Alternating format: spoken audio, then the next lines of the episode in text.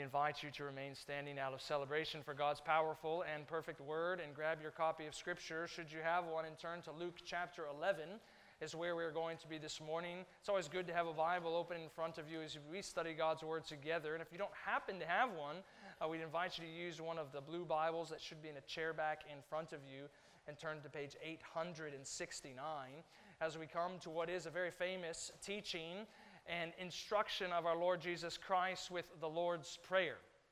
Uh, throughout the centuries, the Lord's Prayer has had a peculiar power in the Christian church. For centuries, along with the Apostles' Creed and the Ten Commandments, the Lord's Prayer became the three main tools that Christians use to train one another, disciple one another in what to believe, how to behave, and how to commune with God.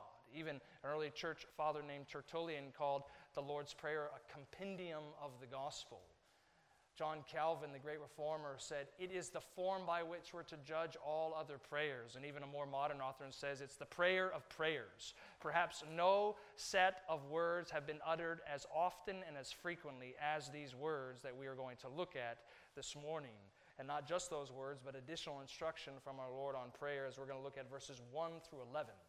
I'm sorry, 1 through 13 of chapter 11. So let me go ahead and read our text, then pray briefly once again for God to bless our study, and we will begin. So let us hear now, for God indeed is speaking to us now through his word. Now, Jesus was praying in a certain place, and when he finished, one of his disciples said to him, Lord, teach us to pray, as John taught his disciples. And Jesus said to them, When you pray, say, Father, hallowed be your name, your kingdom come. Give us each day our daily bread, and forgive us our sins, for we ourselves forgive everyone who is indebted to us. And lead us not into temptation. And he said to them, Which of you has a friend who has a friend will go to him at midnight and say to him, Friend, lend me three loaves, for a friend of mine has arrived on a journey, and I have nothing to set before him. And he will answer from within, Do not bother me, the door is now shut and my children are in bed with me. I cannot get up and give you anything. I tell you, though he will not get up and give him anything because he is his friend, yet because of his impudence, he will rise and give him whatever he needs.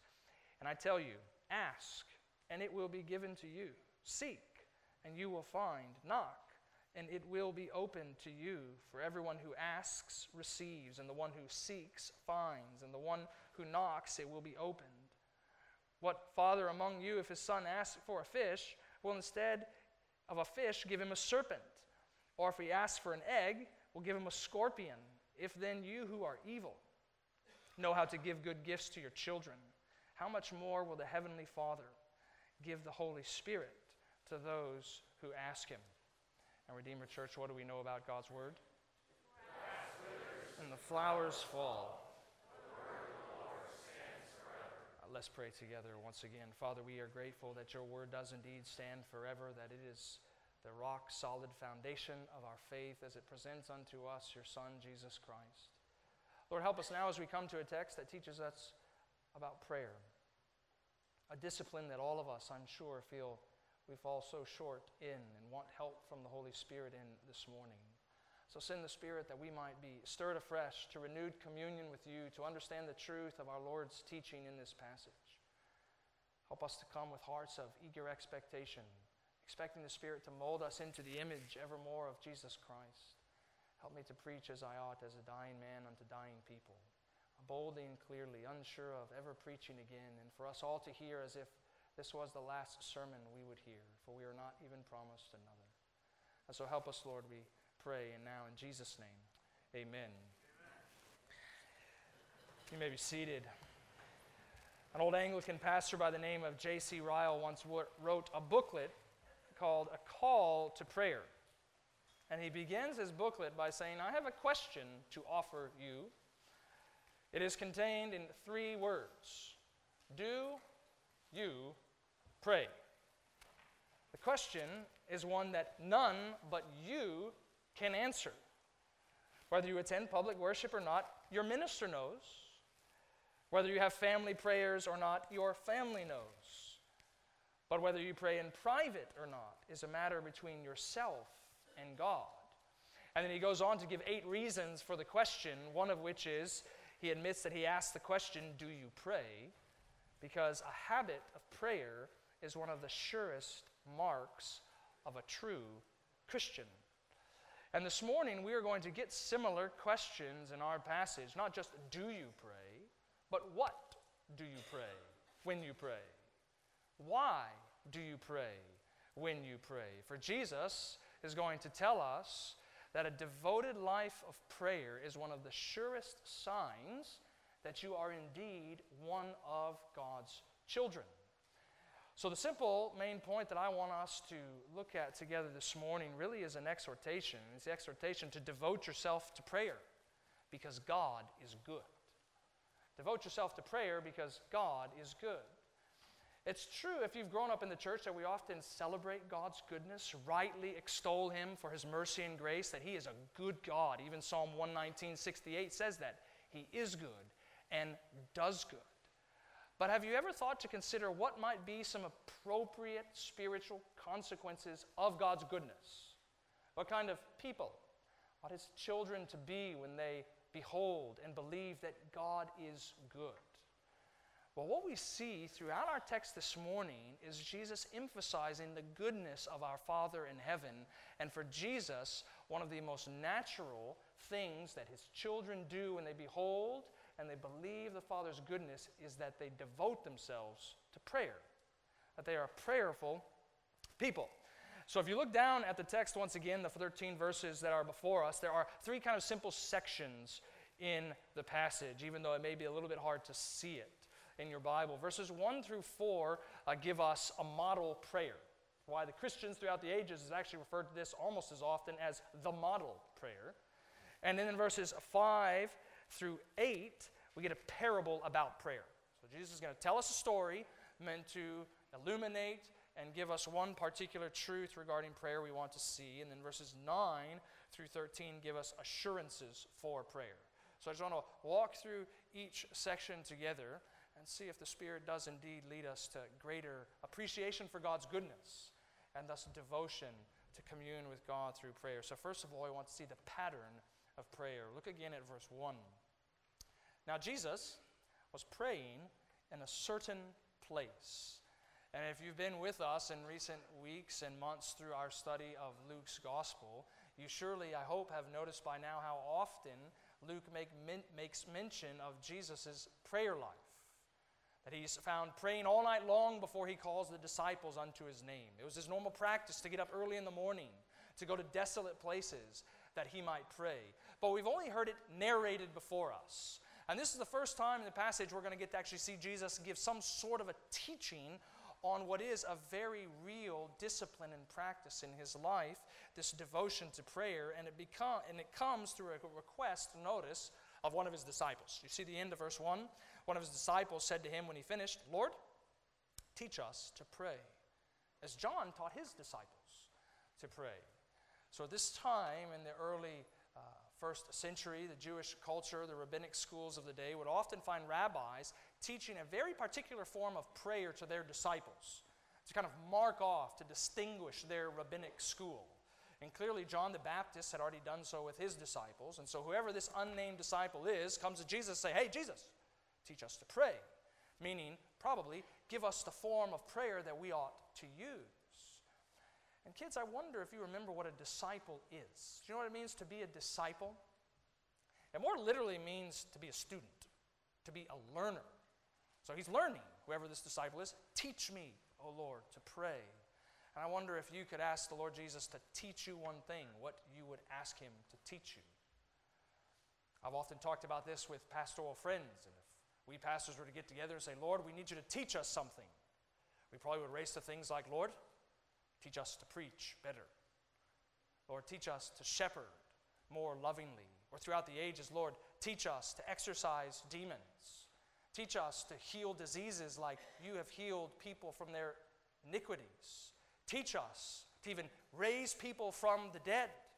And all those things are good, aren't they? All those things might even be vital in ordinary gospel ministry but they hang upon first the foundation of prayer. Lord, teach us to pray, the disciple says. And so, what Jesus does is gives them five petitions. Now, what we commonly call the Lord's Prayer comes, what most people at least memorize, comes from Matthew chapter 6. And remember, Jesus was a traveling teacher, an itinerant rabbi. And so he's going and probably preaching, teaching these different lessons kind of all around where he's going. So Matthew's gospel in chapter 6 gives us six different petitions. Well, Luke only gives us five. So let's just notice each of the five petitions that we get in this pattern of prayer. Notice verse 2. And Jesus said to them, When you pray, say, Father. Now you want to stop right there because we're prone to race past it. There was a 20th century scholar, New Testament scholar by the name of Joachim Jeremias, a German theologian that was one of the most well known New Testament scholars in the world. And once he set, at one time in his study, he set himself a course to read through all of the Old Testament literature, as much of the rabbinic school sources as he could get his hands on that were in Hebrew. And he discovered that it wasn't until the 10th century AD that Jews began to refer to God as Father.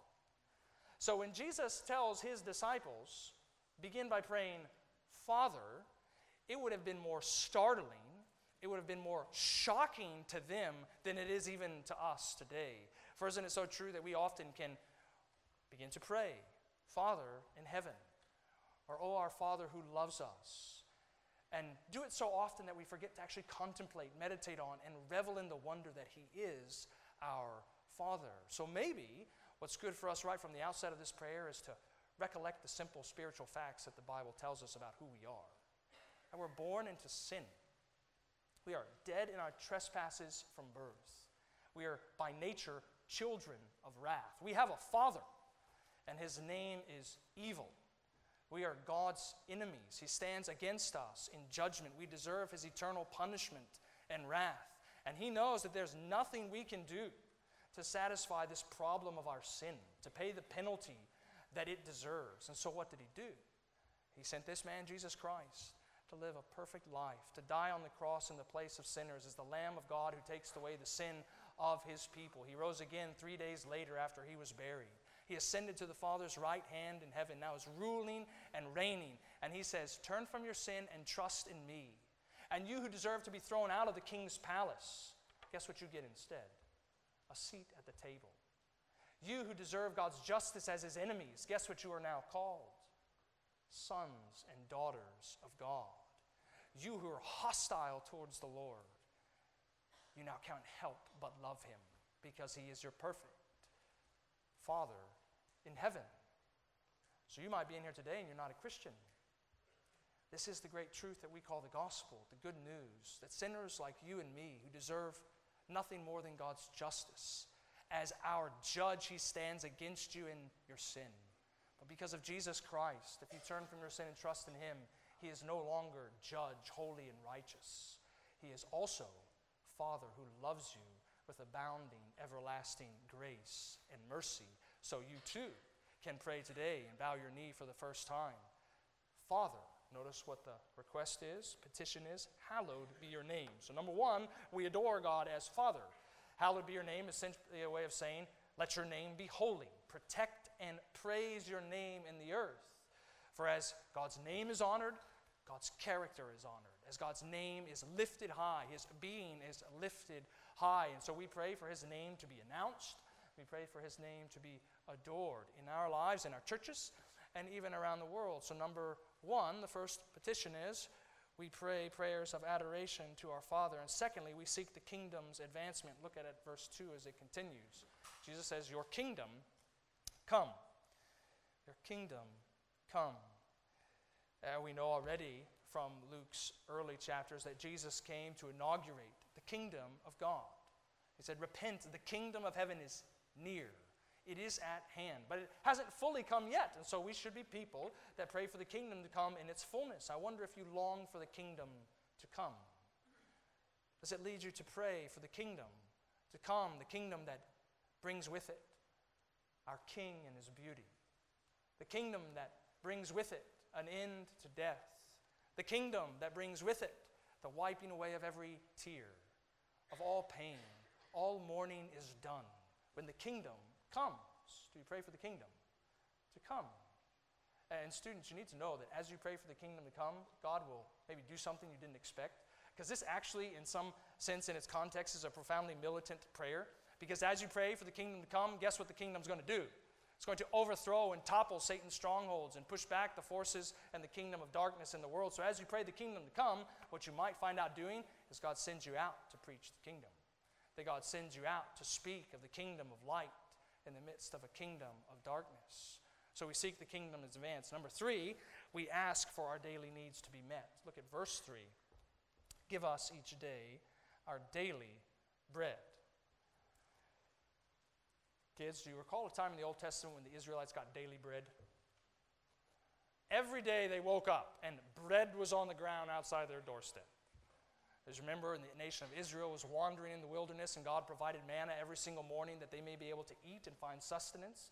And in the same way, with that in the background, He's telling us to pray for our daily needs to be met, our essential needs for living, that He would meet them in His mercy and grace. Sometimes people think to trouble God with their needs is a, is a genuine trouble to Him. But what Jesus is telling us is that it's no trouble whatsoever to our Father in heaven. He delights to meet our needs. So we pray prayers of adoration to our Father. We seek the kingdom's advance. We ask for our needs to be met.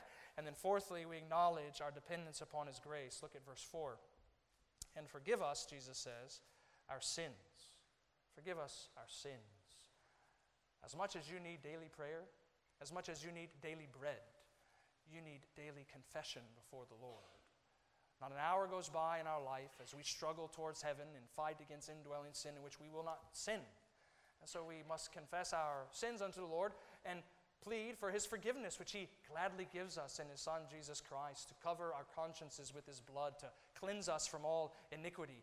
And I tend to find, maybe this is just my experience uh, of pastoring Christians, that many Christians tend to be easier with the first part of verse 4 than the second part confessing sins to God, but it's much more difficult, notice, to forgive others. As Jesus says, For we ourselves forgive everyone who is indebted to us. The same grace, Ephesians 4:32 says, that God has forgiven us with in Christ Jesus, we are to extend to others. I've been recently rereading a series of books that's rather popular and rather well known. It has a, a rather terrible villain. And this villain shows up for like the first time in a decade. And when he shows up on the scene, one of the first things he seethes forth is saying, I never forgive. I never forget. And Jesus here is praying for us to lose all hurt, bitterness, and animosity by his grace that would cause us to never forgive and to never forget. And instead of seething forth like this evil one, but to sing forth the mercy of God's grace in Jesus Christ that forgives us of our sins. So we acknowledge our dependence upon God's grace. And notice, fifthly, we admit our tendency to sin. Do you see what it says at the end of verse 4? And lead us not into temptation.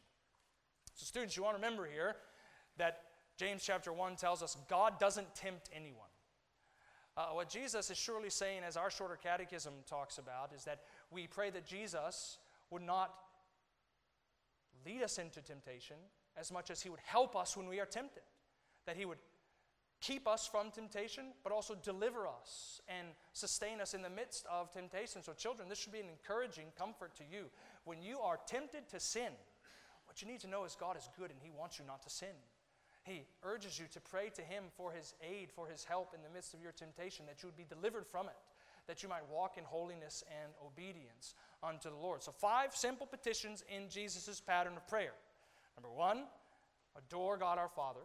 Two, seek the kingdom in advance. Three, ask for our daily needs to be met. Four, acknowledge our dependence upon His grace. And five, admit our tendency to sin. This is how we ought to pray. And in verse 2, if you skip back up, when it says when you pray, it more literally means whenever you pray. So it's something to the effect of we're not supposed to just pray these words with just rote memory as no sort of awareness is attached to them. But these kind of prayers, these five petitions, ought to saturate our prayer life. It's the pattern for all of our prayers. And then to further help us in prayer, now Jesus talks about persistence. He calls us to persistence in prayer. Look at verse 5 and 6. And he said to them, Which of you who has a friend will go to him at midnight and say to him, Friend, lend me three loaves, for a friend of mine has arrived on a journey, and I have nothing to set before him. And I want to stop right there and notice a couple things that would have been true of this uh, ancient Near Eastern context. First, it wouldn't have been odd for people to be traveling around at midnight. That's how they beat the heat at the time. But it would also have been an utter catastrophe and calamity to have a guest come to your home in a culture that so valued hospitality and to open up the cupboard, open up the pantry, and discover there was no food. Yesterday, I was at one of my cousin's weddings, and it seems to be probably the most appropriate analogy to our current context. And after the wedding, we went to the reception that was at the hall on Dragon Street. And so, when the bride and groom showed up on at Dragon Street, imagine if they had showed up into the reception room of 400 people and found that there was no food present. You can imagine, can't you, the bride particularly, but also the groom, shocked at a lack of food an inability to be hospitable to the guests they had invited. As such would have been the feeling of this person in Jesus' parable. So he goes knocking on a neighbor's door. But notice what the neighbor does in verse 7. He answers from within, Do not bother me.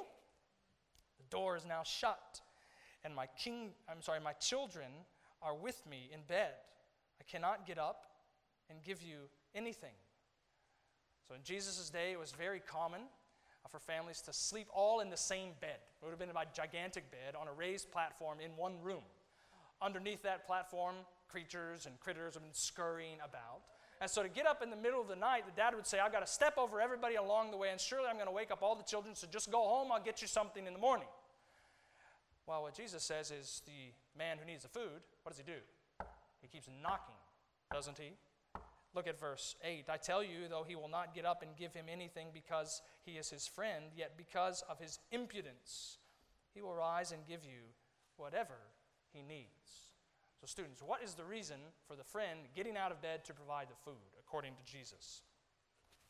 It's impudence. I wonder if you know what the word impudence means. It's probably not a word that you've used very often this week you have a different translation, it may say something like persistence, but it doesn't capture actually the original tone. It means something more like shameless persistence. The nearest word I think we have for it in our culture is begging. Not nagging, but, but begging. And Jesus here says, persist in prayer, because even if this man will get up out of bed to give you the food that you need, how much more will the Father? Meet your needs, when you persist unto Him in prayer.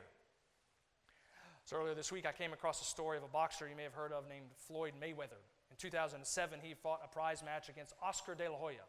It went 12 rounds, which meant the boxing match that Mayweather won on a judge's decision, it lasted 36 minutes. And Mayweather's payday from that 36 minutes was $136 million. And it seems like a rather large, astonishing, amazing sum for such a small amount of work. But there is truth, isn't there, that it came on the back of years of training, years of work, dare we say, years of persistence in his discipline. And do you not know that the Christian life, as we pray unto God, is somewhat similar? For weeks, for months, for years persisting in prayers, requests for God to meet our needs. And Jesus encourages you to persist in it because God is good. So he gives us a pattern of prayer, calls us to persistence in prayer, and lest we need more fuel, or probably because we do need more fuel, he now gives us promises for prayer. Look at verses 9 and 10. He says, I tell you, ask, and it will be given to you. Seek, and you will find. Knock, and it will be opened to you. For everyone who asks receives, and the one who seeks finds, and the one who knocks, it will be opened. Now, students, if you've ever wondered what prayer looks like according to Jesus, he just gave you three verbs. It looks like asking, it looks like seeking, it looks like knocking. And you see how each in each one of those verses he gives us an assurance, a promise for such work prayer that when you ask, you will receive, that when you seek, you will find, and when you knock, the door will be open to you. because he wants us to know how good our Father is in heaven. So notice this kind of logic of absurdity that he goes into in verses 11 and 12. What father among you, if his son asks for a fish, will instead give him a serpent? And if he asks for an egg, instead give him a scorpion? You know, kids, that'd be like you going home today and asking your dad to make fish sticks in the oven. And what you get instead is a skewered snake on a kebab. Here you go, son, this is your lunch. Or maybe waking up this morning asking dad for eggs, and what he brings you is a plate of scrambled scorpions instead. It's quite absurd, isn't it? And so, what's the logic in verse 13? Notice what Jesus says. If you then who are evil, if you then who sin, know how to give good gifts to your children, how much more will the Heavenly Father give the Holy Spirit to those who ask him. How much more will our good Father in heaven meet our needs? And in Matthew chapter 6, in the parallel passage in his gospel, he has Jesus saying here, How much more, how many more good things will the Father give to those who ask? But you see how Jesus concentrates our attention? He, he focuses our mind on the good thing. How much more will the Father give the Holy Spirit to those who ask Him. It's a promise, isn't it? And I wonder if you've grasped it and are using it. When was the last time that you prayed a prayer unto God asking for the fullness of the Spirit to fall upon your life?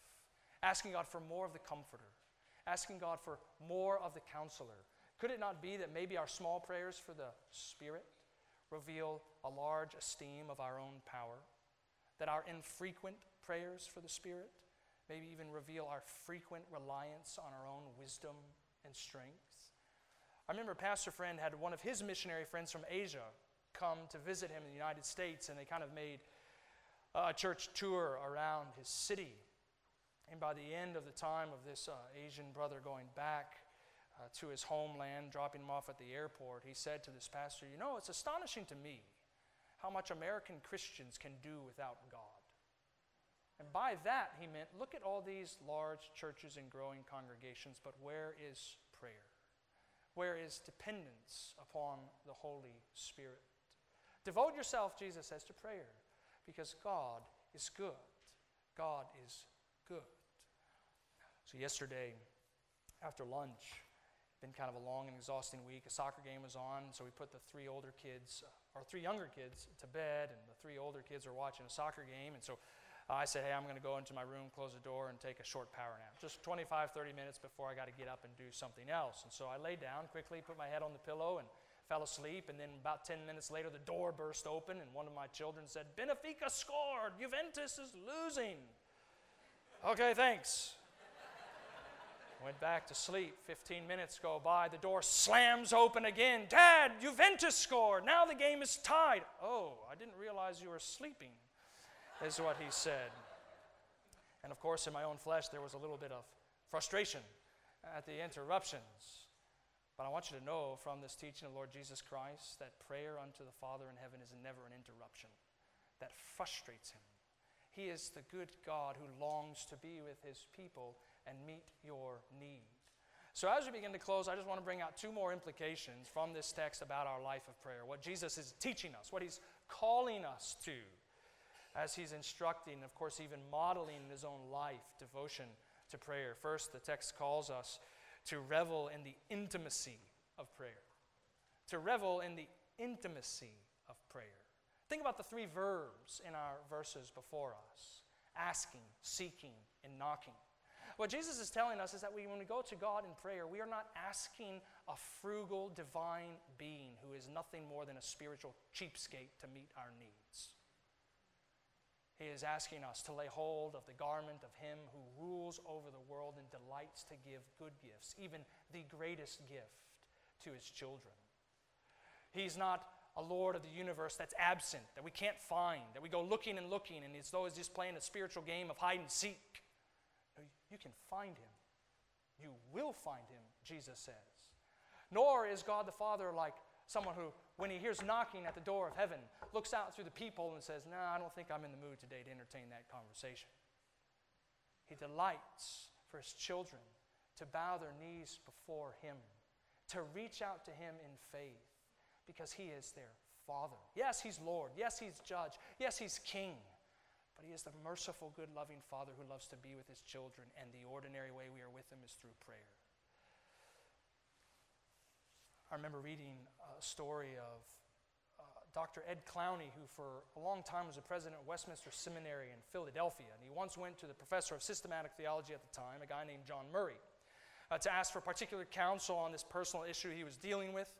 And John Murray, by the end of his counsel, uh, began to pray for uh, Dr. Clowney. And Dr. Clowney recalled to a, a later student he says that I was overwhelmed with the sense of God's absolute majesty in Professor Murray's prayer. The presence of God was instantly palpable.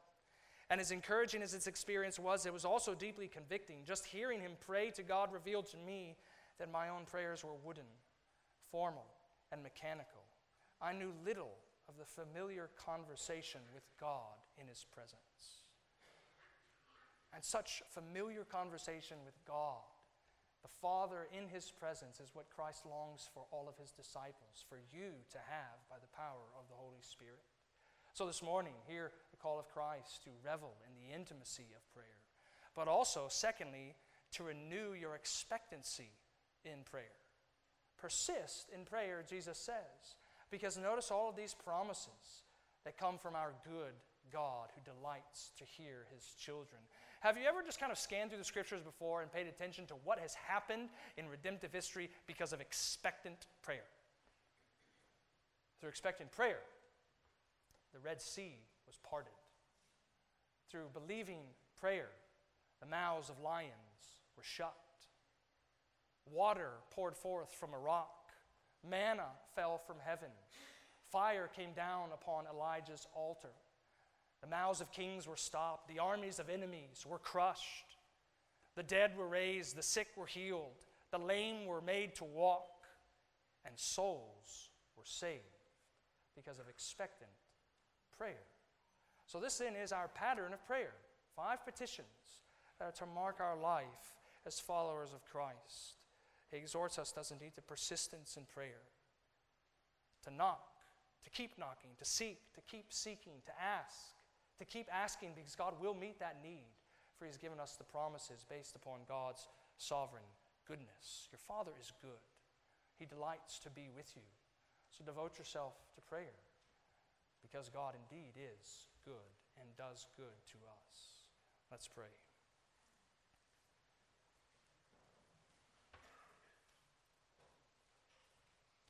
Father, we are thankful that you are merciful and gracious towards us in Jesus Christ, that we who are prone to wander, that we who are prone to fall into sin find forgiveness only because of what Christ has done for us. And so help us, we pray, Lord, to uh, walk forward in greater awareness and appreciation and exaltation of your goodness.